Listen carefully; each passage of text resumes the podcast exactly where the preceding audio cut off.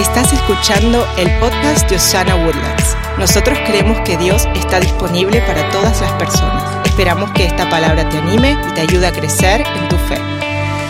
La semana pasada eh, hablamos de ser intencionales con los dones o los regalos que Dios nos había dado y cómo debemos de usar lo que Dios ha puesto en nosotros para poder ser de bendición para otras personas. El día de hoy yo quiero hacer, eh, más que un mensaje, yo creo que esto yo lo llamaría un gran recordatorio. Creo que vamos a, poder ver verdades bíblicas que nos recuerdan que fuimos creados por Dios con intención divina. Quiero recordarte que tú y yo ah, tenemos un plan divino de parte de Dios, pero también es un plan específico y perfecto, y que con la ayuda de Dios, si nos sometemos a Él, vamos a cumplir lo que Dios nos envió a hacer en esta tierra. ¿Cuántos lo creen conmigo? ¿Cuántos creen que Dios puede hacer lo que dijo que puede hacer?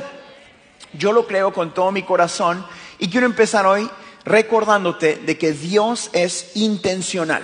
La Biblia en el capítulo 1, en el versículo 5 de Jeremías, nos recuerda eso. Quizás usted lo ha escuchado antes y dice, te conocía aún antes de haberte formado en el vientre de tu madre. Antes de que nacieras, te aparté y te nombré mi profeta a las naciones.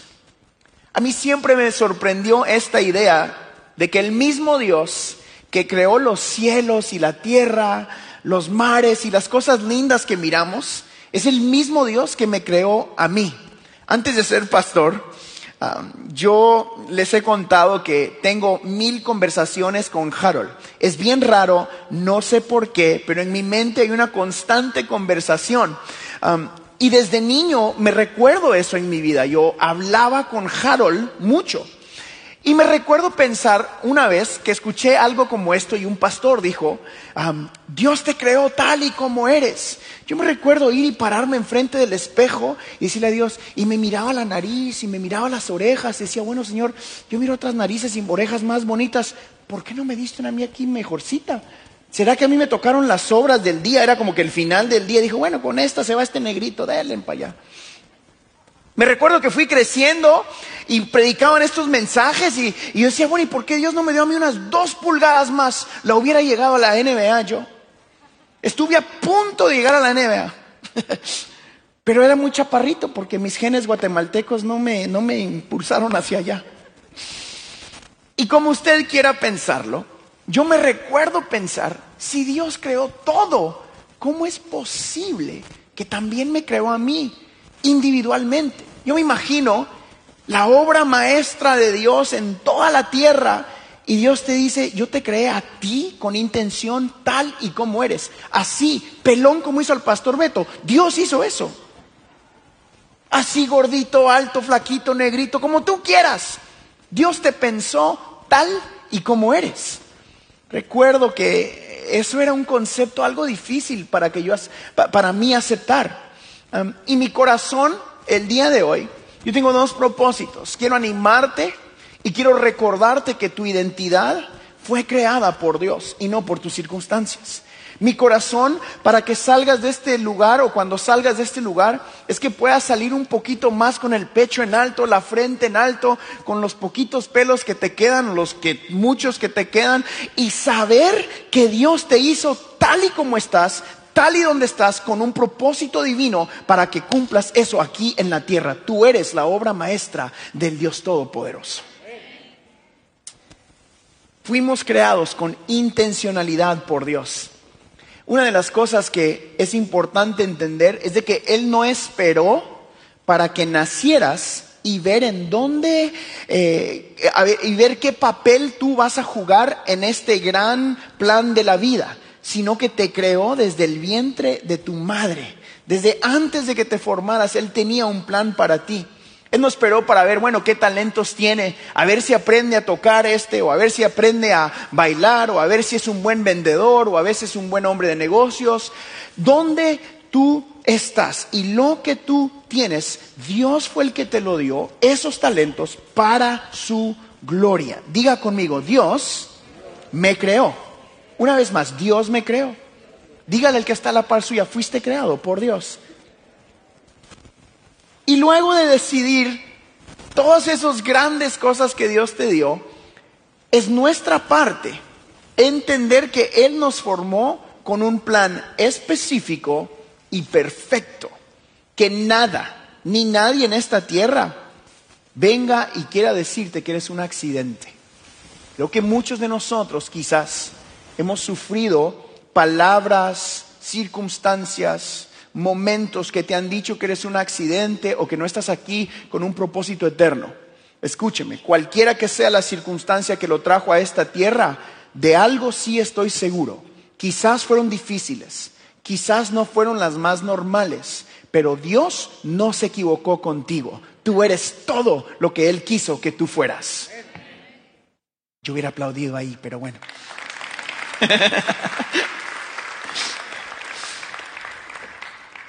Este mensaje vino a mí con una frase y si está escribiendo, yo quiero animarlo a que escriba esto.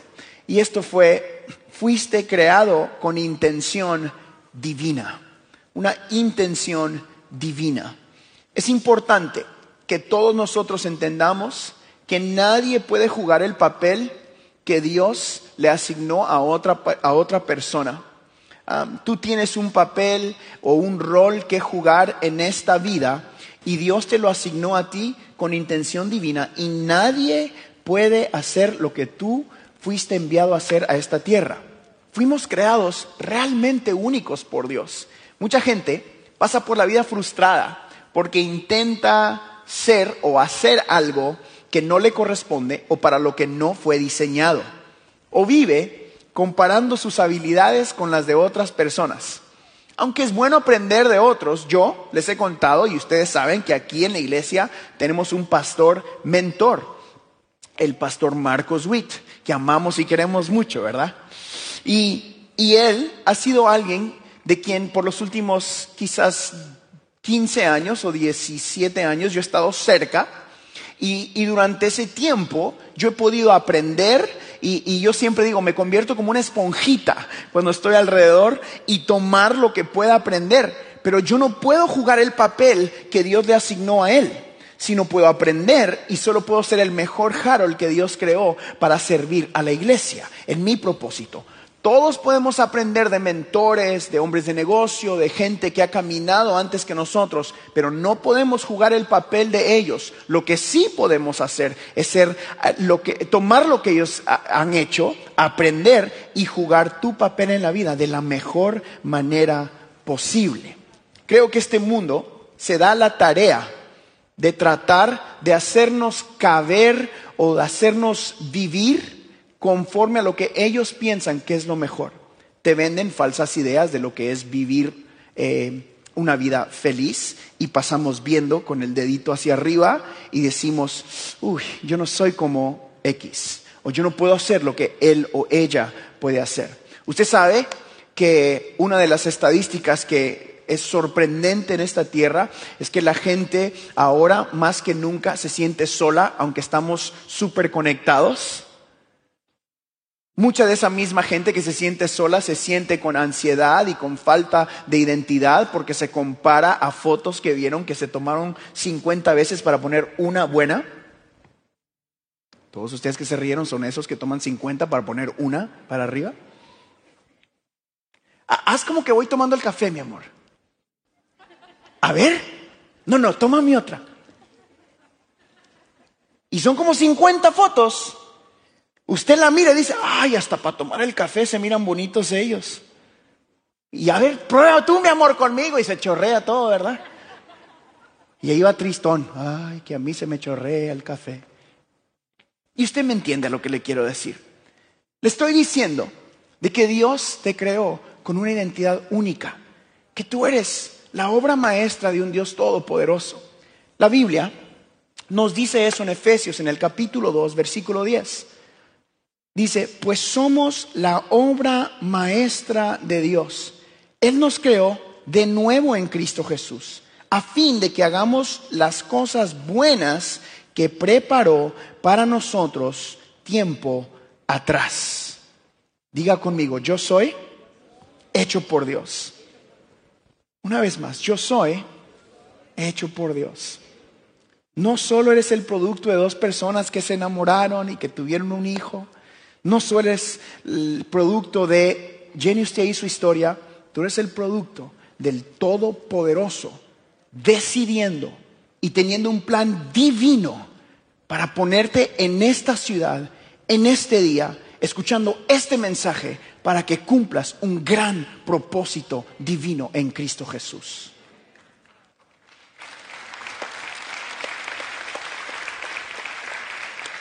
Entonces yo me pregunto, ¿qué sucede cuando algunos de nosotros nos sentimos o nos decimos a nosotros mismos que no somos suficientes? ¿Le ha pasado?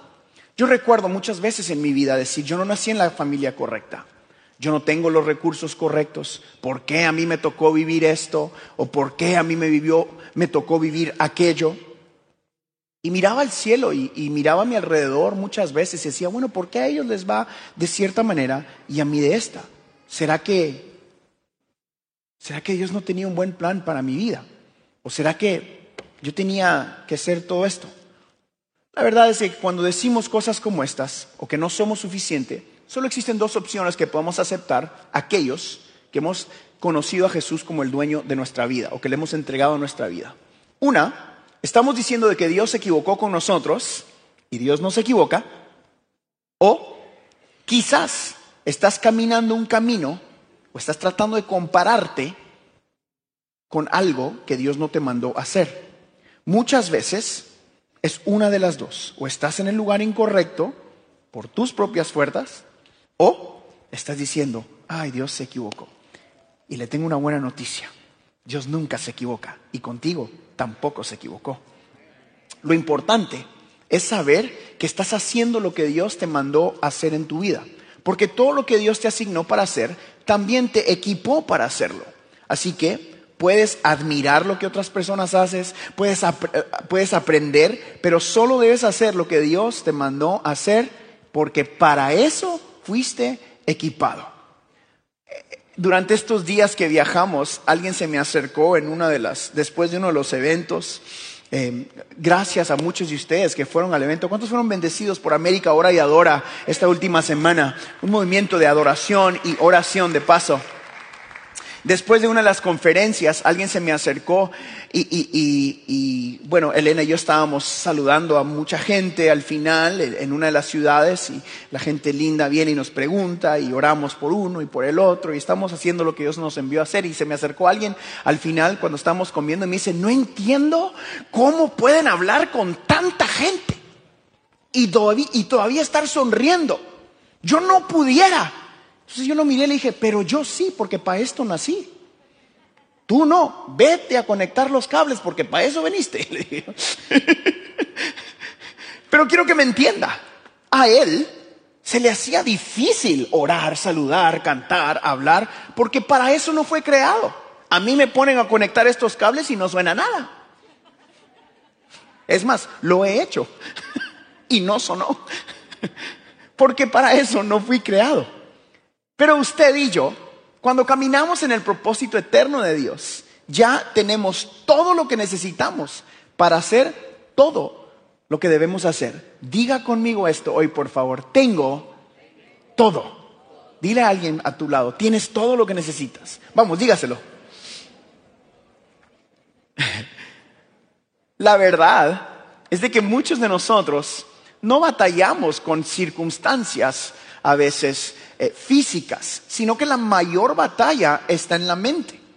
La mayor batalla que enfrentamos como hijos de Dios muchas veces se encuentra en cómo pensamos o en cómo hablamos de nosotros mismos. Usted la conoce, esa voz que trata de robarnos la identidad con la que fuimos creados. Esa voz que te dice tú no eres tan guapa como lo que miras en la televisión, tú no estás tan fuerte, tus resultados no tienen tanto impacto, tus hijos van a vivir de cierta manera. ¿Usted conoce esa voz o quizás solo yo soy el que piensa así? Lo importante para nosotros es que no escuchemos ninguna otra voz más que la voz del Dios Todopoderoso, que nos dice que fuimos creados a su imagen y a su semejanza, creados con el propósito divino de compartir este Evangelio a toda criatura. Cuando Dios pensaba en la tierra y pensaba en este mensaje siendo predicado, en cada área con la gente que tú conoces, pensaba en ti, pensaba en tus habilidades. Dios fue intencional cuando te puso en esta tierra. Muchas veces nos preguntamos entonces, bueno, pastor, le entiendo. Yo me acuerdo, yo, Harold, me acuerdo, escuchar mensajes como este y la gente decía, Jehová va contigo y vas a cumplir tu propósito. Y yo miraba y la gente ¡ah! aplaudía y se emocionaba, pero salíamos por esa puerta y nuestra vida era una tormenta. Recuerdo escuchar mensajes como este, decir Dios fue intencional contigo y cumplirá su propósito en tu vida. Eres perfectamente y hermosamente creado por Dios. Y la gente aplaudía y yo salía y mi vida era una tormenta, porque el dolor estaba, porque la falta de muchas cosas que yo miraba que otros tenían estaba, porque a veces la más fiel compañera que yo tenía era la soledad. ¿Alguien ha estado ahí o solo soy yo? ¿Alguien ha sentado en un evento como este o en una reunión como esta y la gente aplaude y cantan las canciones y todo? Y tú estabas ahí y yo decía, yo no siento nada. Puedo ser honesto hoy con ustedes. Yo he estado en reuniones como esta, donde alguien predica un mensaje como este. Decía, pero es que, claro, si Dios fue intencional, ¿por qué estoy en esta tormenta?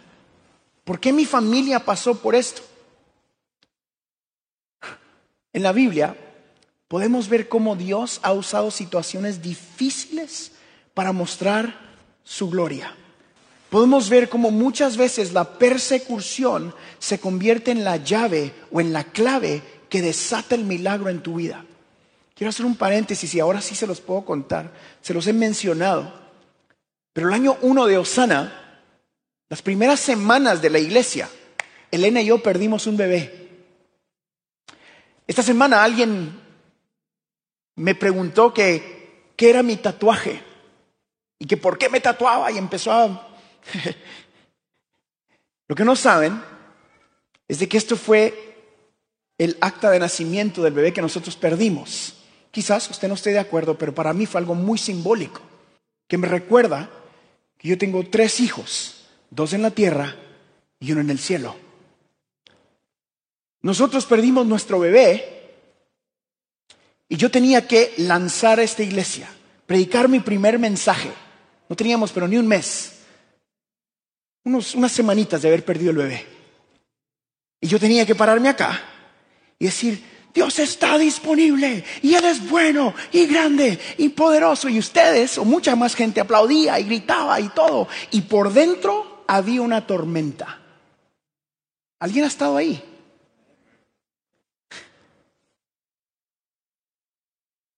Y lo que yo no sabía cuando empezamos la iglesia es que los domingos vienen todas las semanas. y la tormenta estaba y venía otro domingo, y otro domingo, y otro domingo, y otro domingo. Y uno de esos, algo sucedió en mi corazón y me di cuenta que existen las tormentas en esta tierra muchas veces para que nosotros los que somos luz en medio de la oscuridad de la tormenta podamos alumbrar para otras personas a nuestro alrededor. Escúcheme acá. Yo no me imaginaba tres años después las decenas o centenas de mujeres y hombres que han sufrido lo mismo que nosotros hemos sufrido de una pérdida de un bebé, que por treinta y algo años yo nunca lo pensé. No me cruzaba por la mente. O cuando alguien me lo comentaba decía, ay, bueno, estamos orando por ti, Dios te bendiga. Y continuaba con mi vida. Pero ahora que nosotros caminamos esa tormenta, hemos podido servir a decenas o cientos de mujeres y hombres cuando hacemos conferencias y viajamos y si se nos acerca la gente y nos dice, wow, yo también pasé por eso, oh, esto me sucedió a mí también y conocemos ese dolor. ¿Por qué le estoy diciendo que eso es importante para nosotros? Porque muchas veces Dios te pasa por la tormenta y no tiene que ver contigo la tormenta, tiene que ver con que tú eres luz en medio de la tormenta y Dios usará tu dolor y tu tormenta para ser de bendición a los que necesitan luz.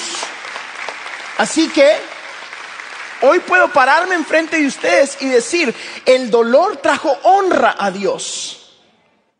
La tormenta trajo honra a Dios porque a pesar de nuestro dolor, Él se sigue glorificando.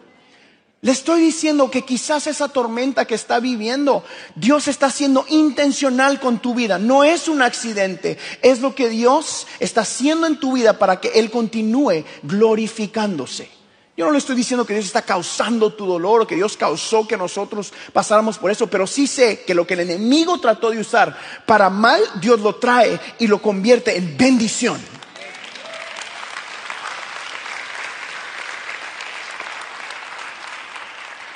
A veces, a veces, o quizás siempre, las circunstancias que vives son parte del plan perfecto de Dios que está usando para que pueda hacer luz en medio de esas tormentas que muchas otras personas están viviendo.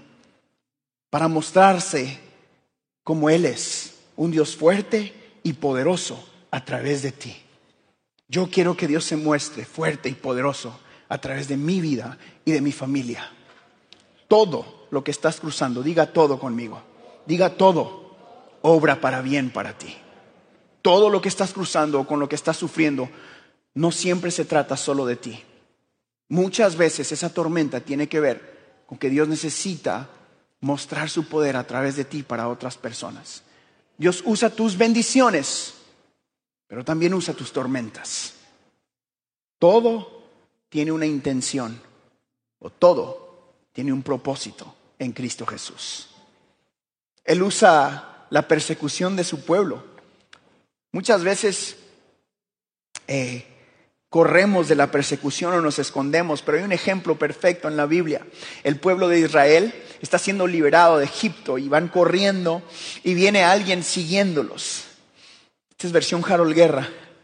Y ellos vienen siguiéndolos y se encuentran frente al mar y, no tienen hacia dónde correr más y los que vienen, sus perseguidores están acercándose. Yo me imagino que en, esos momentos de persecución, entre el montón de gente hubo uno u otro que pensó, ¿por qué nos sacaste de allá para que nos maten aquí al lado del mar? Mejor nos hubieras dejado allá siendo esclavos.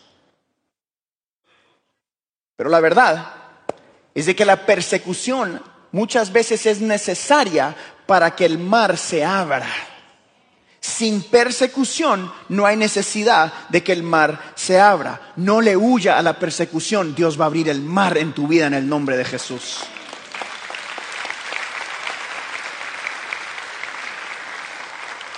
Sin la persecución no hay mar abierto. Sin la persecución no hay mar abierto. Pero la persecución es parte de lo que Dios usa para activar lo milagroso en muchas de nuestras vidas. Así que, mientras corra de la persecución, corra con la expectativa de que a su tiempo Dios va a hacer el milagro. Corra, córrale porque lo siguen. Muévase, haga todo lo posible, pero expectante de que tu milagro esté en camino. Cuando llegue al mar, no se dé por vencido. Cuando ya no haya más que hacer, continúe creyendo de que Dios tiene que hacer algo, porque el que prometió cumplirá. Porque el, que lo dijo cumplirá. Tu mar se abrirá. La pregunta es, ¿cuál es tu persecución? ¿Cuál es lo que te está a ti corriendo? ¿De qué estás corriendo? ¿Con qué estás luchando? ¿Es tu identidad? Y de eso se trata este mensaje el día de hoy. ¿Estás luchando con no darte cuenta cuánto Dios te ama y cómo Dios te diseñó? Señora, usted sigue siendo esa princesa que Dios creó en esta tierra para hacer luz a su familia en el nombre de Jesús. Tus hijas serán guardadas y protegidas en el nombre de Jesús. Nuestros hijos serán hombres de valor y de honor en el nombre de Jesús. Nuestros hijos serán siervos y siervas de Dios, aunque no trabajen en una iglesia, predicarán el Evangelio donde quiera que estén. donde quiera que estén. Porque Dios nos hizo con intención divina. Así que no mire el mar como el fin, mírelo como la oportunidad del día de hoy. ¿Cuál es tu mar? Esa es tu oportunidad. En tu vida Dios se glorificará. ¿Cómo se llama tu mar hoy? ¿Se llama cáncer? ¿Se llama soledad o ansiedad? ¿Se llama persecución o pobreza? ¿Se llama falta de trabajo? ¿Se llama inseguridad? ¿Cómo se llama tu mar? Cualquiera que sea el nombre de la persecución o del mar que tienes enfrente, de una cosa estoy segura, mi Dios nunca perdió una batalla y no va a empezar contigo. No va a empezar contigo.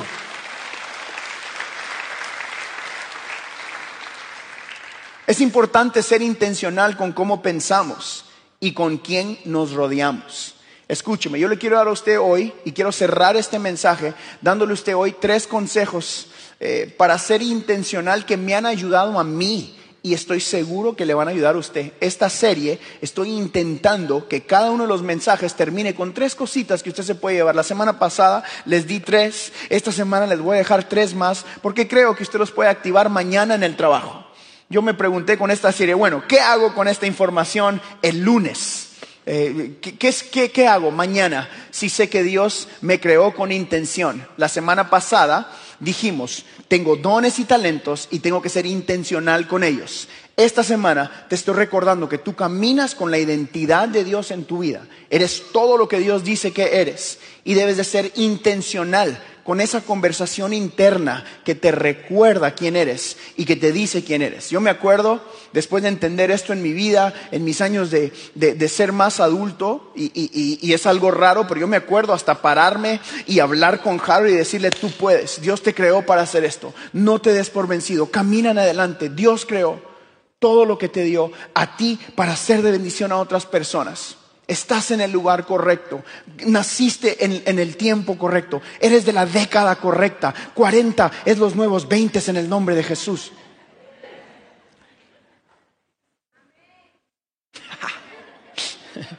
Todos los viejitos, amén. ¿Por qué aquí? Así que aquí les va. ¿Están listos para apuntar? Tres consejos y con eso eh, empiezo a, a cerrar el mensaje. Consejos para ser intencional con mi vida en Jesús. Número uno, número uno, rodéate de la gente correcta. Rodéate de la gente correcta. Una de las cosas con las que yo fui muy intencional en mi vida, pero extremadamente intencional, fue con rodearme de la gente correcta. Eh, yo leí esto en un lugar y, espero que usted se acuerde de esto. Te conviertes como las cinco personas más cercanas a tu vida. Si está casado, le quedan cuatro lugares a usted. Tienes poco espacio en tu vida para rodearte de ese círculo cercano. Eso no significa que tiene que cerrar un circulito. Ame a la gente, sirva a la gente, pero usted tiene cinco personas con las que más invierte su tiempo. Te vas a convertir como uno de esas cinco. Rodéate de gente que te expone a mejores y mayores cosas que las que ya has experimentado. Yo le digo a mis hijos, si tú eres el más inteligente en el cuarto, salte de ese cuarto. Vaya a buscar otro cuarto. Rodéese de gente que lo hace a usted mejor. Eso es tan importante. Rodéate de la gente correcta. Por eso aquí en Osana tenemos mentores Aquí en Osana, si usted no sabe, sentados entre nosotros hay más o menos 15 pastores que han pastoreado una iglesia. A todos ellos los escucho yo. No significa que les hago caso siempre, pero sí los escucho. De entre esos 15 hay como 5 viejitos. Esos 5 viejitos los escucho más que a todos. De entre esos 5 viejitos tengo 3 más viejitos. A esos sí les hago caso. Y entre esos tres está mi suegro. Ahí sí me pongo firme, diga lo que diga.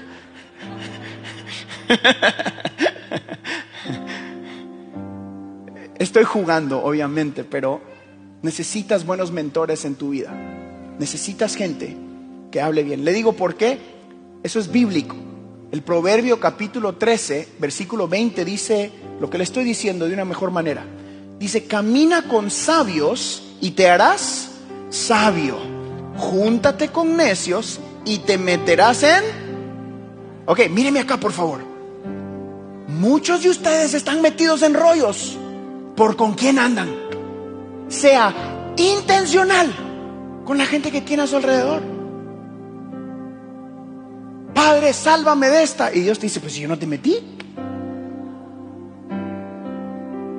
Señor, sácame de aquí. Salte tú, cabezón. Digo, rodéese de la gente correcta. Es impresionante cómo ahora que yo estoy alrededor de gente de mucha influencia, no solo nuestra familia, pero otra gente. Yo, yo, ahora lo que dice Harold es mucho más importante y más de influencia. dice, pues yo ando diciendo lo mismo toda mi vida. Lo que pasa es que antes nadie me escuchaba, decía yo. ¿Sabe por qué? ¿Por con quién estás? Mi mamá decía, dime con quién andas y te diré. Ustedes también lo decían, ya bien. Entonces, el proverbio 13 es importante. Camina con sabios y te harás. Ande con necios y te metes en rollos. Número dos, estamos aprendiendo de verdad. Número dos, escucha el mensaje correcto. Apáguele el volumen a esas voces que tratan de decirte que no eres lo que Dios dice que eres. Apáguele las voces a esas noticias que dicen que todo va a estar mal. No va a estar mal, porque para nosotros todo obra para bien en el nombre de Jesús. Apague las noticias y apague esas cosas y encienda su voz de fe en el nombre de Jesús. Escuche el mensaje correcto. Escuche gente que te anima y que te ama. Si no te animan y no te aman, apágueles el volumen. Gracias, Dios te bendiga. No escuches lo contrario. Escucha lo que te recuerda quién eres en Cristo Jesús. Sea usted alguien que dé palabras de vida a los que están a tu alrededor. Anime a la gente. Échele porras. Yo miro al pastor Beto y todos los días digo, ya te está saliendo pelo, Beto.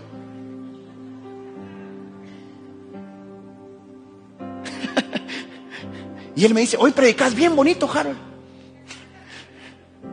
Y así, pero nos animamos. Porque si no, no estamos cumpliendo lo que la Biblia dice en el capítulo 10 de Romanos. Escuche. Así pues, la fe nace por el oír el mensaje. Y el mensaje viene de la palabra de Cristo. Míreme acá. Si la fe nace por el oír, asegúrese de estar oyendo lo correcto. quiere vivir con fe, sabiendo de que todo va a venir a bien en el nombre de Jesús. Escuche lo correcto. Escuche lo correcto. Y número tres, aquí va, y esta es la más importante, creo yo, esta semana. No te compares con nadie. Eres único. No te compares con nadie. Tú eres único. Tienes un don que Dios te dio a ti y ese don es único. No aceptes imitaciones. Creo que por mucho tiempo a la iglesia se le vendió la idea de que podíamos aceptar imitaciones. Y yo quiero ser muy claro con eso. En Osana no se aceptan imitaciones. Yo creo que tú eres todo lo que Dios dijo que eres y no necesitas ser nada más que eso. Aquí respetamos el llamado de Dios para cada persona y yo creo que tu llamado es lo que Dios envió a este lugar para ser de bendición. Nadie puede ser lo que otra persona puede ser, pero sí necesitamos tus dones para alcanzar más personas para Cristo. Te necesitamos a ti. No aceptes imitaciones, usa lo que tienes para el bien de otras personas. Este mundo especialmente en este tiempo que todos miramos todo por todas partes, se nos venden tantas imitaciones. Se nos venden imitaciones de lo que es vivir una vida plena y tratan de decirte que se vive una vida plena con cosas físicas. Se nos venden imitaciones de lo que es ser feliz. Ellos son felices porque miren cómo se mira todo. Se nos venden imitaciones de lo que es ser rico realmente. La riqueza está en Cristo Jesús. Dios que suple todas tus necesidades conforme a sus riquezas en gloria. Se nos venden imitaciones de cómo se ve una familia.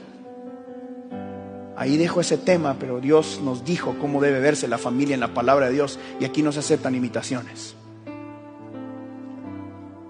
Se nos venden imitaciones de todo tipo de cosas. Pero usted y yo sabemos que fuimos creados únicos y perfectos en Cristo Jesús y lo que tenemos es suficiente para hacer de impacto en esta tierra. Todo esto que le estoy diciendo está en Primera de Pedro, en el capítulo 4, versículo 10. Dice, Dios, de su gran variedad de dones espirituales, les ha dado un don a cada uno de ustedes. Úsenlo bien para servirse los unos a los otros. Has recibido el don de hablar en público. Entonces, habla como si Dios mismo estuviera hablando por medio de ti. ¿Has recibido el don de ayudar a otros? Ayúdalos con toda la fuerza y la energía que Dios te ha dado. Así cada cosa que hagan traerá gloria a Dios por medio de Jesucristo. A Él sea toda la gloria y todo el poder por siempre y para siempre. Amén y amén. ¿Cuántos reciben este mensaje el día de hoy? ¿Cuántos fueron bendecidos por esto? En un fuerte aplauso Jesús.